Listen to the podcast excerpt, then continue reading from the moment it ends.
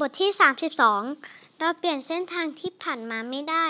แต่เลือกเส้นทางข้างหน้าได้ หมอครับ ทุกวันนี้ผมไม่มีความสุขเลย แม้ว่าผมจะมีอาชีพที่ดี มีหน้าที่การงานที่มั่นคง แต่ก็รู้สึกตัวเองไม่ดีพอ ไม่มีคุณค่าและก็ไม่กล้าที่จะคบใครจริง ๆ ลึกๆเหมือนกลัวตัวเองจะผิดหวัง ทำให้ต้องสร้างกำแพงทุกครั้งที่จะมีความสัมพันธ์กับใครๆ ผมไม่มีเพื่อนสนิท ไม่มีแฟน แม้จะเคยพยายามจะคบใครบ้าง แต่ก็ไม่ได้สนิทกับใคร ผมอ่านเพจของหมอบ่อยๆ ผมเข้าใจว่าที่ผมเป็นคนแบบนี้คงเป็นเพราะเรื่องราวในอดีตที่ผ่านมา ผมเป็นเด็กบ้านแตกคนหนึ่ง จำภาพที่พ่อแม่ทะเลาะกันรุนแรงตั้งแต่ผมยังเล็กได้ดี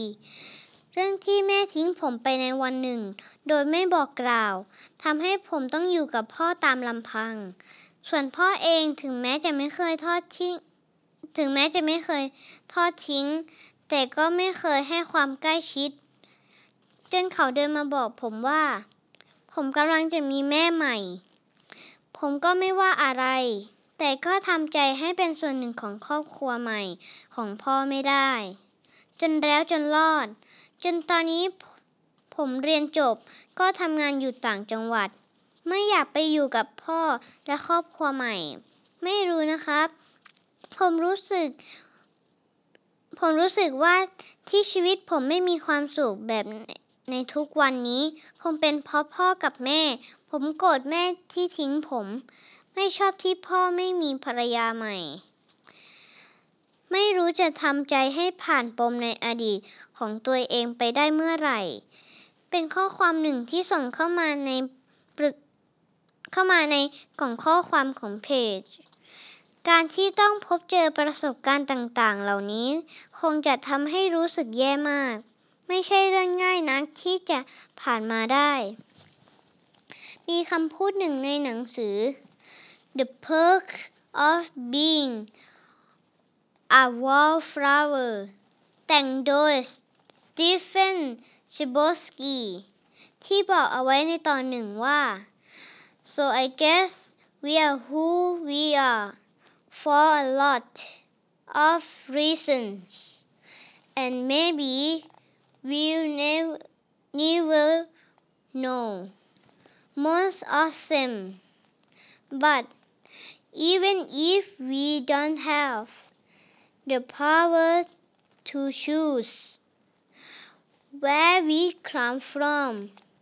we can still choose where we go from there. We can still do things and we can try to feel okay about them. แปลเป็นไทยประมาณว่า การที่เราเติบโตมาเป็นเช่นในทุกวันนี้ มีที่มาจากสาเหตุและปัจจัยมากมาย โดยเราเองก็อาจจะไม่รู้ชัดว่ามันมีอะไรบ้าง แต่ถึงแม้เราจะไม่อไม่มีอำนาจเพียงพอที่จะเลือกที่มาของของเรา เราก็ยังสามารถเลือกเส้นทางข้างหน้าได้ เรายังสามารถทำสิ่งต่าง และค่อยๆยอมรับอดีตได้ อดีตและประสบการณ์ที่ผ่านมา อาจจะเป็นการเลี้ยงดูของพ่อแม่